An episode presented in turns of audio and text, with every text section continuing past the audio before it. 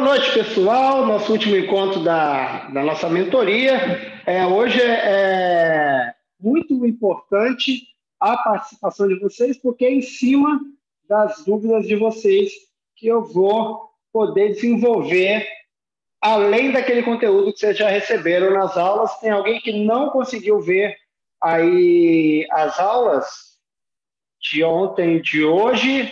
Uma passada aí, abre o áudio, dá uma boa noite cada um.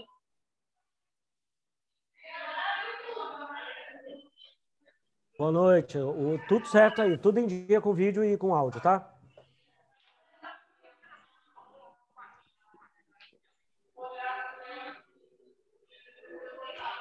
Fala, Otávio. Tá o seu boa noite. Boa noite. É, assisti os vídeos, foi, de certa forma, até tranquilo, mas tem algumas dúvidas aí para perguntar. Bom, dúvida é bom. Joyce, eu consegui assistir os vídeos. Agora e aí? vamos para hoje perguntas. Olha a minha filhada aqui. Ela não consegue ouvir vocês porque eu estou de fone de ouvido. Mariana. Dani. Eu só vi o segundo. Tinham dois, né? Eu vi o segundo. Ah, você viu o segundo. O maior, vou ver o maior. Tá bom. Alexandre Lacerda. Alexandre Lacerda viu o vídeo. É, já amanheceu me fazendo perguntas capciosas. Oi. Eu não te escutei, você ficou congelado para mim. Não sei se minha internet congelou. Ô, tô de volta? Tá. Eu vi o segundo vídeo. Tem umas coisas anotadas e gostei muito. Coisas anotadas é ótimo. Alexandre Lacerda ou Cris? Já vi que a gente vai fazer três sessões hoje. Não, não, que eu durmo aqui na tela mesmo. Só na primeira aula. Oi, a gente viu. Eu vi o vídeo, os vídeos ontem da cadência, hoje da Ferrari, a gente viu. Qual é, a, qual é o, o prato da noite aí? Ah, você quer ver a gente está jantando, né? Tá eu sei, eu ouvi, eu ouvi o barulho da, da colher. É, pois é, Alexandre fez um filé, uma delícia.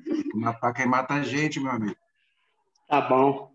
É, pessoal, então vou começar com o Alexandre, né? Alexandre, quer fazer a pergunta aí ao vivo? Alexandre Lacerda. A gente, sobre a cadência, né, que a gente conversou anteriormente. Sim. É, então, eu tenho percebido que a minha cadência fica próxima daquela que é considerada ideal, mas nunca em nenhum treino que eu voltei para analisar, nunca foi dentro daquela faixa que foi indicada como seria a ideal, a mais eficiente. Aí a pergunta era se vale a pena a gente se esforçar para tentar aumentar a quantidade de passos por minuto para entrar naquela cadência, ou se a adaptação do corpo que a gente já tem para aquele ritmo um pouquinho inferior já é o suficiente para manter uma boa corrida. Ó, claro que vale a pena investir no controle da cadência. Eu vou mostrar para vocês aqui a cadência do, do Alexandre. Deixa eu ver aqui.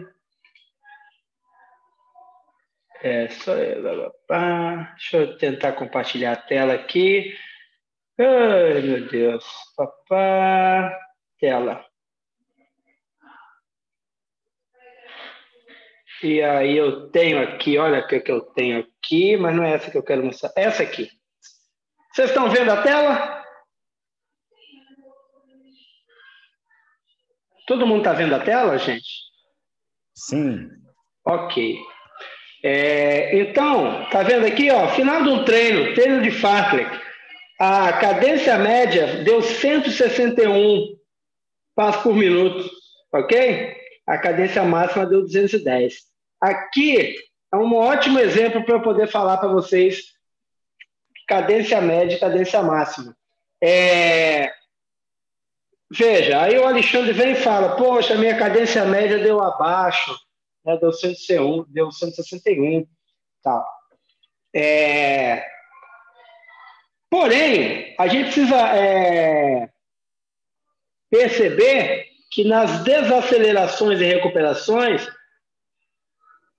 há um nível muito baixo de cadência, né? Que é, lá por volta de 100, por volta de 100 passos por minuto. É, a desaceleração já, já cai. E a recuperação, como talvez a pessoa também não tenha esse compromisso com a cadência, ainda falta um, um temperinho, associa diminuição da velocidade a uma cadência mais baixa. Ou seja, você sai da forma da corrida porque você está porque você está recuperando, tá? Aqui é uma parada aqui para amarrar o cadastro, é, ou para esperar a Cris chegar do, do aquecimento. É, então, gente, no treino de Fartlek, a cadência média ela não vai ser um bom dado para a gente medir é, se a nossa cadência está funcionando bem ou não. Mas toda vez em que você solicitou a velocidade, está aqui, ó, 180 passos por minuto, até um pouquinho mais, tá? Então, qual é a notícia boa? Quando você precisa correr de verdade, você usa a cadência ótima. Qual é a notícia ruim? Quando você não está correndo de verdade, você desmonta a sua técnica e a cadência acompanha. Então a gente corre despretensioso, meio desmontado, tá? Mas ó, eu tenho uma, uma notícia ótima que vai corroborar isso que eu estou falando. Vamos ver aqui se é essa, se abre.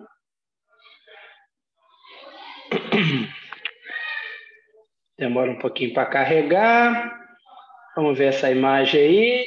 Aqui, aqui, ó.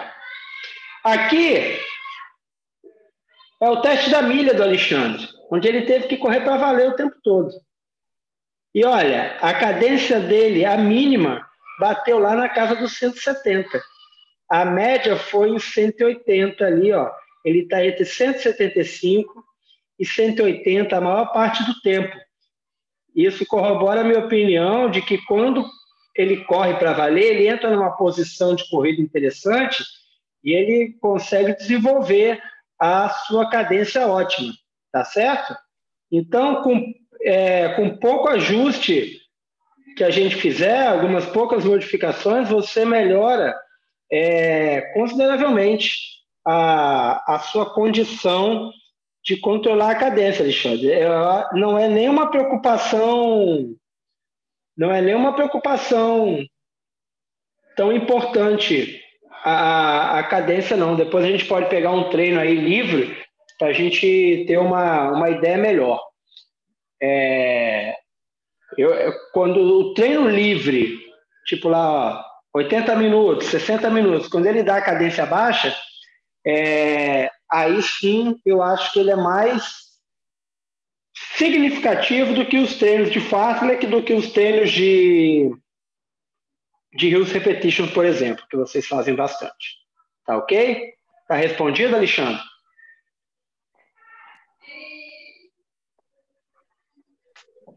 Beleza, Emílio, entendi. Vamos lá. Valeu. Ô, Otávio, Vou partir para você já com o pé no peito. Você fica fazendo pergunta que é para me tirar do sério. É... Por, por quê? Essas perguntas capciosas que você faz para provocar os outros, né? É, aí a gente estava discutindo aqui, tá, tá, tá, não sei o quê. Você veio aqui com a chave de ouro. Qual o drop do tênis usar para melhorar a cadência e, consequentemente, aprimorar a mecânica da corrida? É, veja bem, queridos amigos, eu tenho inúmeros recursos para fazer controle de cadência, para melhorar a cadência de vocês, para melhorar o posicionamento espacial, toda técnica de corrida, mas todos esses, todos esses recursos, eles partem de dentro para fora e não de fora para dentro. Inclusive corroborando aquela das primeiras aulas que a gente teve de hiper é, estimulação, que faz a gente sair do processo interno e consertar as coisas a partir dos processos externos. É, veja bem, se o tênis não é parte do problema, se ele não, não tem causa, né? se ele, ele não faz parte do problema, ele não faz parte da solução.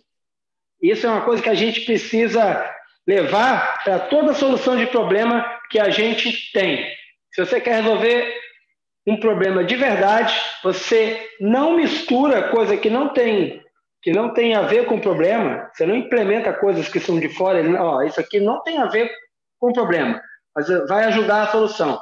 Isso é um engano.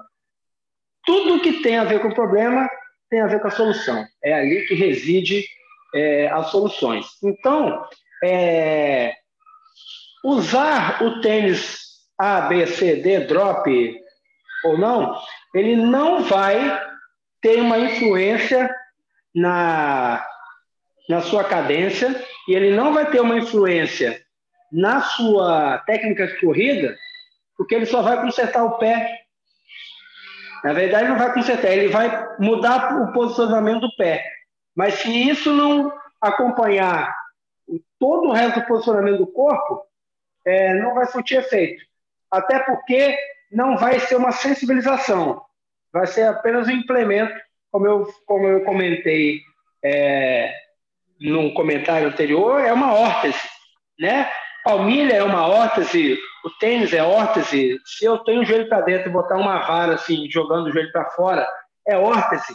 É, ele parece que dá jeito, mas não dá, porque as coisas que o, o que levou aquela condição de posicionamento não é a falta do drop, não é a falta da haste para o valgo do joelho, é, não, não é isso. Tem uma outra causa que, que reposiciona as coisas ali.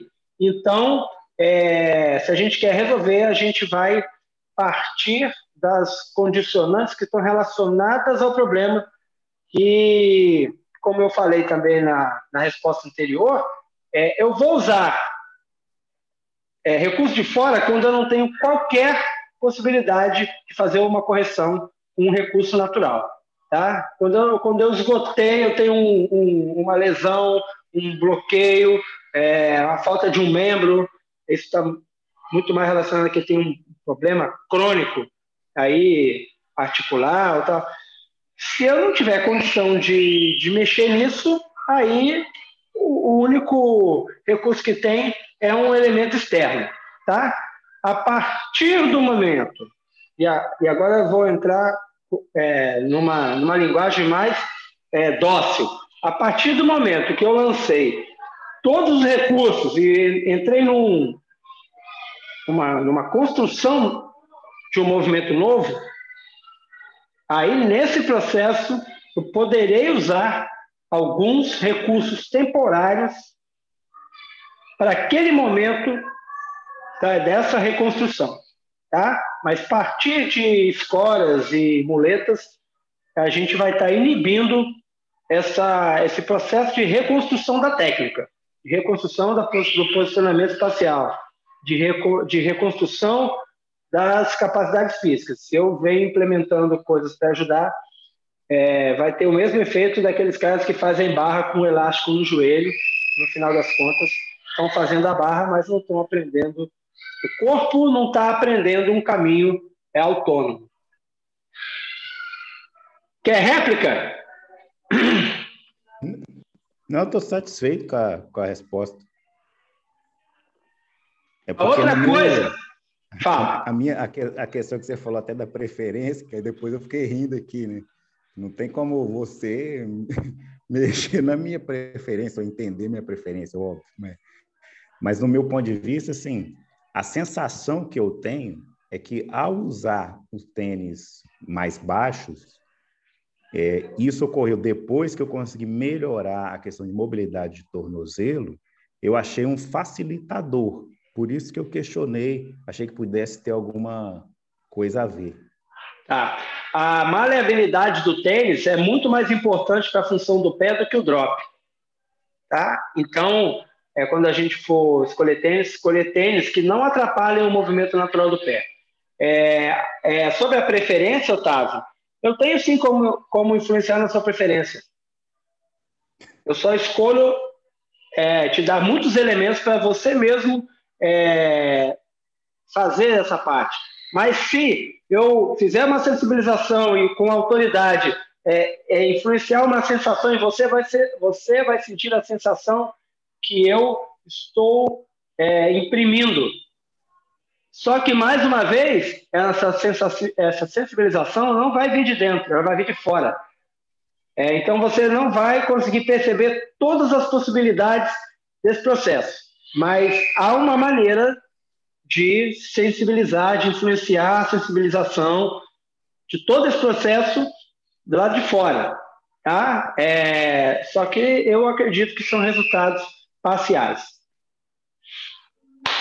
Ok. O pessoal do caderninho aí, Dani 7, primeira pergunta.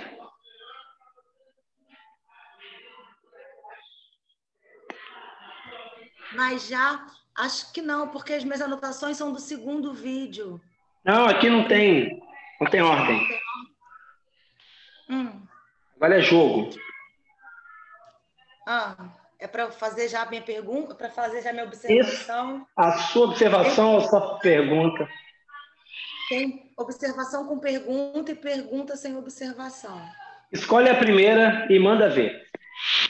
Então, sobre a cadência, pode falar da cadência já?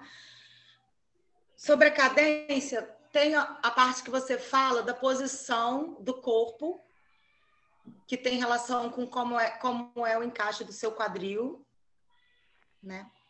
Uhum. E que vai interferir. Me ajuda que você falou alguma coisa sobre vai interferir na cadência. Foi isso você falou? E na técnica? E na técnica. Tá. Aí tem duas coisas aí. Uma é você falou que tem que normalmente as pessoas estão com o sacro mais lá para dentro, né? Uhum. E isso faz um correr mais sentado. Isso. E aí, ação e pergunta também, para ver se é isso, porque eu, não- eu não consigo sempre transferir isso para a corrida. Esse raciocínio biomecânico dentro da corrida.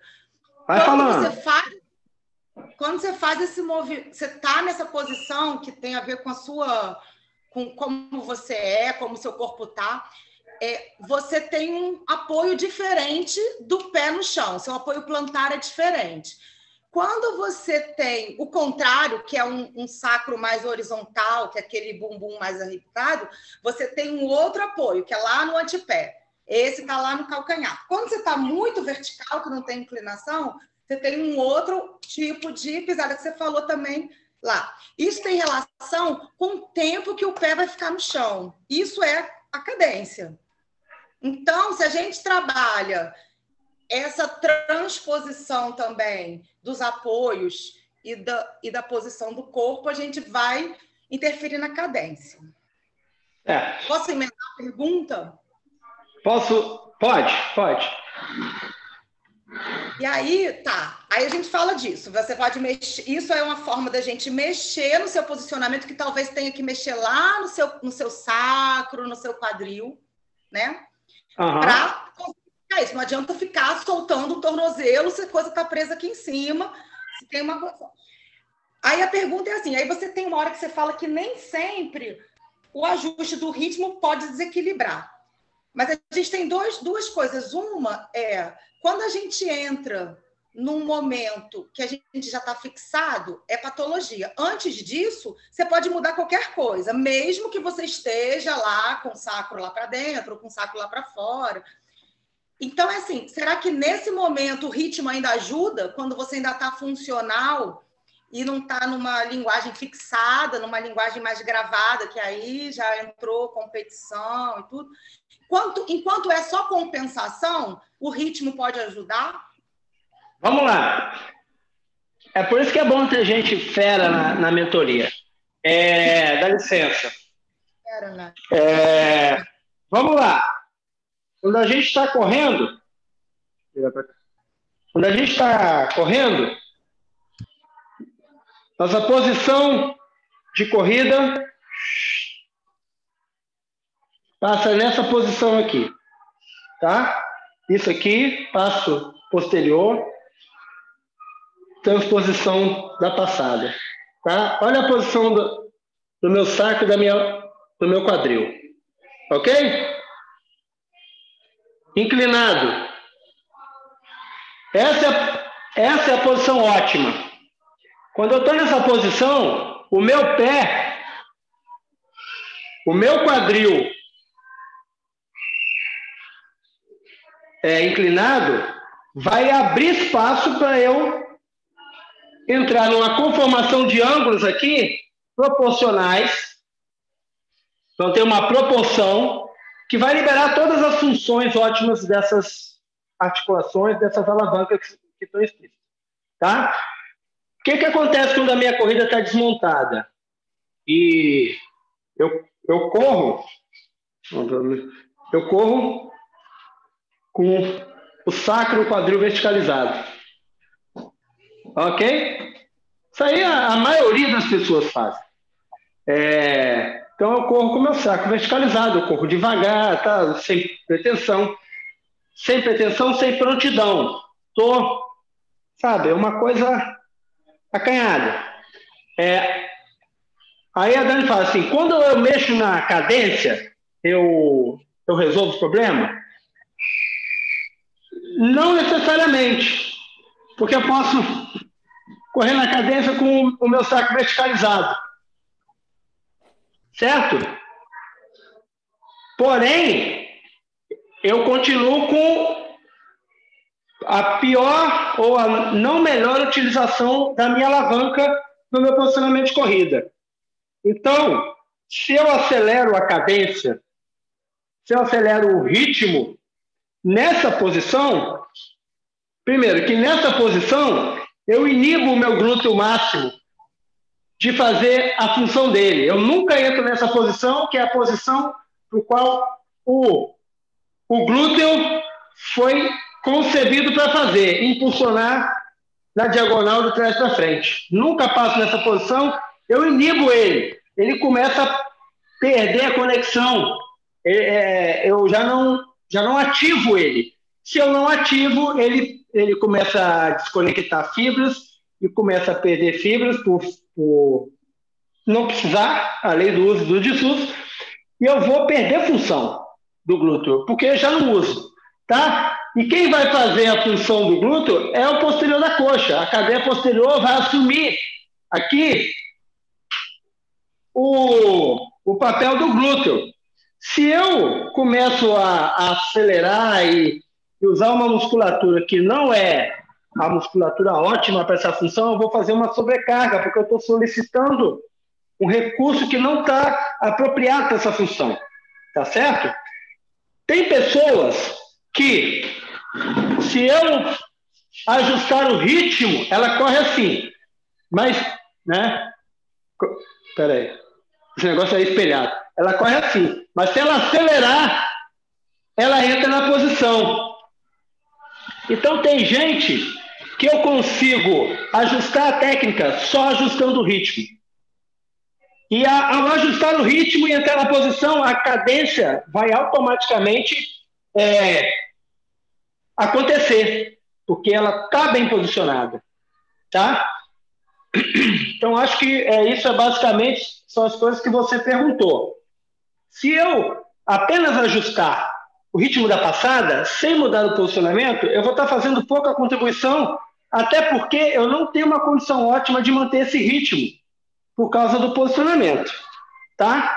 Se eu mexer na, na técnica, se eu mexer no posicionamento espacial, se eu trouxer de volta a função do glúteo, por exemplo,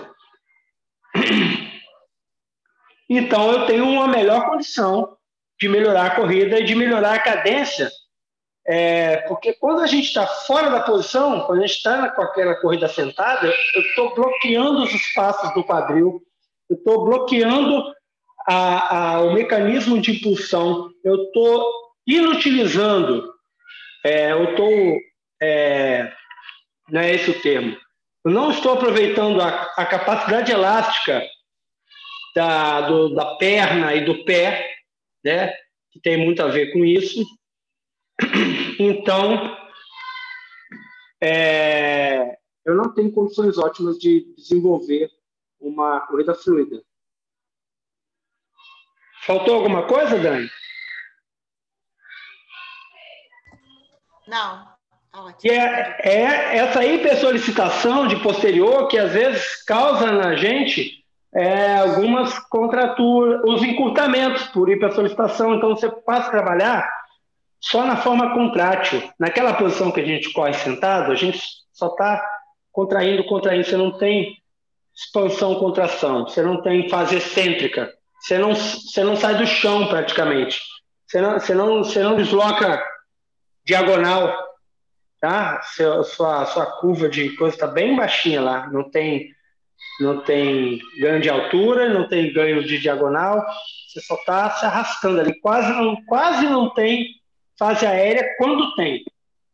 Então, a gente causa aí uma série de, de intercorrências que, que vão compondo um quadro, como eu falei, multifatorial de desmonte da corrida. Rampinelli, eu sei que você está com uma anotação aí, Rampinelli. Nós temos nove minutos. Oito minutos, é. Então você está acompanhando aí. Bom, eu eu estou muito pensativo, cara, porque é, honestamente isso me fez entender porque eu sinto o meu joelho esquerdo quando eu corro. Uh, quando você me fala daquela da, do ângulo de 45 graus ou mais próximo disso, que é o ideal, cara, é, eu, eu quando eu vi o seu vídeo, eu particularmente fiquei com vergonha, porque provavelmente eu corro igual um pedaço de pau assim, então um cadiquinho de nada. É, e aí, quando você me colocou há umas quatro semanas atrás, é, que você marcou lá no meu, no meu ritmo, lá no, no, no na, na, minha cadência, você fez um círculo, falou assim: observa o número que estava em 155. Hoje, é, assistindo, ontem, hoje, assistindo, fez muito sentido. E assim, eu estou muito mais matutando em, na próxima vez que eu for correr na sexta-feira, a forma que eu vou ter que me, aspas, reinventar na corrida com tudo que eu absorvi. Eu não tenho essa, essa prática que vocês têm e essa visão. E aí é, a minha dúvida, uma, uma das perguntas é assim, é, ok, se eu correr com uma cadência baixa, mas tiver a postura correta, eu ainda, assim, eu vou, vou perguntar do jeito que está na minha cabeça. Eu vou estar tá me prejudicando fisicamente, de motor, uh, na condição motora, na, na, articulação, alguma coisa desse tipo? Ou eu só vou estar perdendo, ou só estarei perdendo em velocidade, performance ou, ou alguma outra coisa? É, é, eu gosto de pensar que você vai estar perdendo desempenho. Você está jogando tempo e energia meio fora, tá? É, tem que ter tem que ter cautela com toda a crítica que aparece. Espera aqui, que essa aqui é para mim. Essa puta é isso aqui para mim. Isso aqui é, pá, era para mim esse livro que saiu voando. Tem que ter cautela com isso. É, a primeira coisa, acho que é buscar uma fluidez na corrida. É, não sei se vocês têm tempo para pensar nisso quando vocês estão correndo, porque vocês já vão para correr com para fazer outra coisa. Que eu não sei o que, que é. Mas às vezes é, eu, eu, usei um termo no primeiro, no vídeo anterior aí, que é a pretensão, é, no terceiro vídeo, no vídeo virando a chave. É a questão da pretensão. É, não, vou sair para correr. Ah, se eu vou sair para correr com a pretensão de correr é uma coisa. Se eu vou para gastar o meu tempo é outra. Se eu vou para queimar caloria é outra. Se eu vou para entregar, se eu vou para entregar. É, Foi, caiu aí? É. é. Perdi quase tudo. Então, é, tem a pretensão de, que, de quem vai correr. Se eu vou com a pretensão de correr, e correr bem é uma coisa. Se eu vou para ocupar meu tempo, se eu vou para queimar calorias, se eu vou para cumprir a planilha. Então, a, a pretensão é uma coisa muito é, importante, que é a intenção, é a motivação com que você está naquele momento ali. Né? A partir do momento que você tem a pretensão de correr bem, alguma coisa já libera. Então, você se entrega àquela sensação de estar correndo. Né? Então, você está fazendo mais do que gastando tempo, é, respondendo mensagem, escutando uma música, não sei que. Essas coisas que a gente faz, às vezes, quando a gente está tá treinando. É... Quero ressaltar que a corrida que você fez e me mandou é uma corrida na areia. Ah, apesar de acontecer, é, e isso é interessante, quando a gente muda o terreno, quando a gente tem uma dificuldade no terreno, a gente desmonta a corrida, a gente se protege. Então, é como se fosse um mecanismo de proteção. De proteção. É, entra a inclinação, entra a mudança de terreno, tem, tem possibilidade de tropeçar, a areia é fofa, é instável, a gente desmonta, entra numa defensiva e para de correr. Para de correr. Né? É, isso é uma, uma, coisa que a gente precisa desenvolver, principalmente vocês, meus alunos que correm em outdoor, que a, precisa ter um, uma intenção de não se deter. Né? É, o movimento fluido, nada vai deter, não a poça d'água, nada vai deter a minha corrida. Eu vou manter-me fluido durante a maior parte do tempo que eu puder, a não ser que tenha um muro e eu tenha que contornar ou pular alguma coisa. Mas a gente ter uma coisa de que eu, eu preciso manter minha corrida fluida, eu preciso manter. E aí começa a entrar é, a, a, a, corrida fluida né, que vem da, do intelecto, né, é, que é a intenção.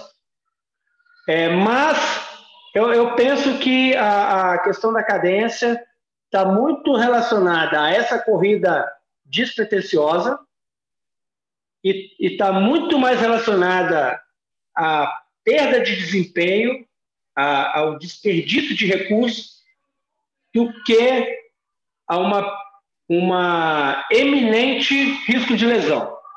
Tá? Porque o, o risco de lesão ele, ele é multifatorial, tem um monte de coisa é, envolvida e eu, apesar de eu falar que tem uma, uma questão de segurança e, e longevidade da atividade, né, do, da estrutura do corredor, é, essa é uma questão secundária à questão do desempenho, do desperdício de recursos. Tá bom, Alexandre?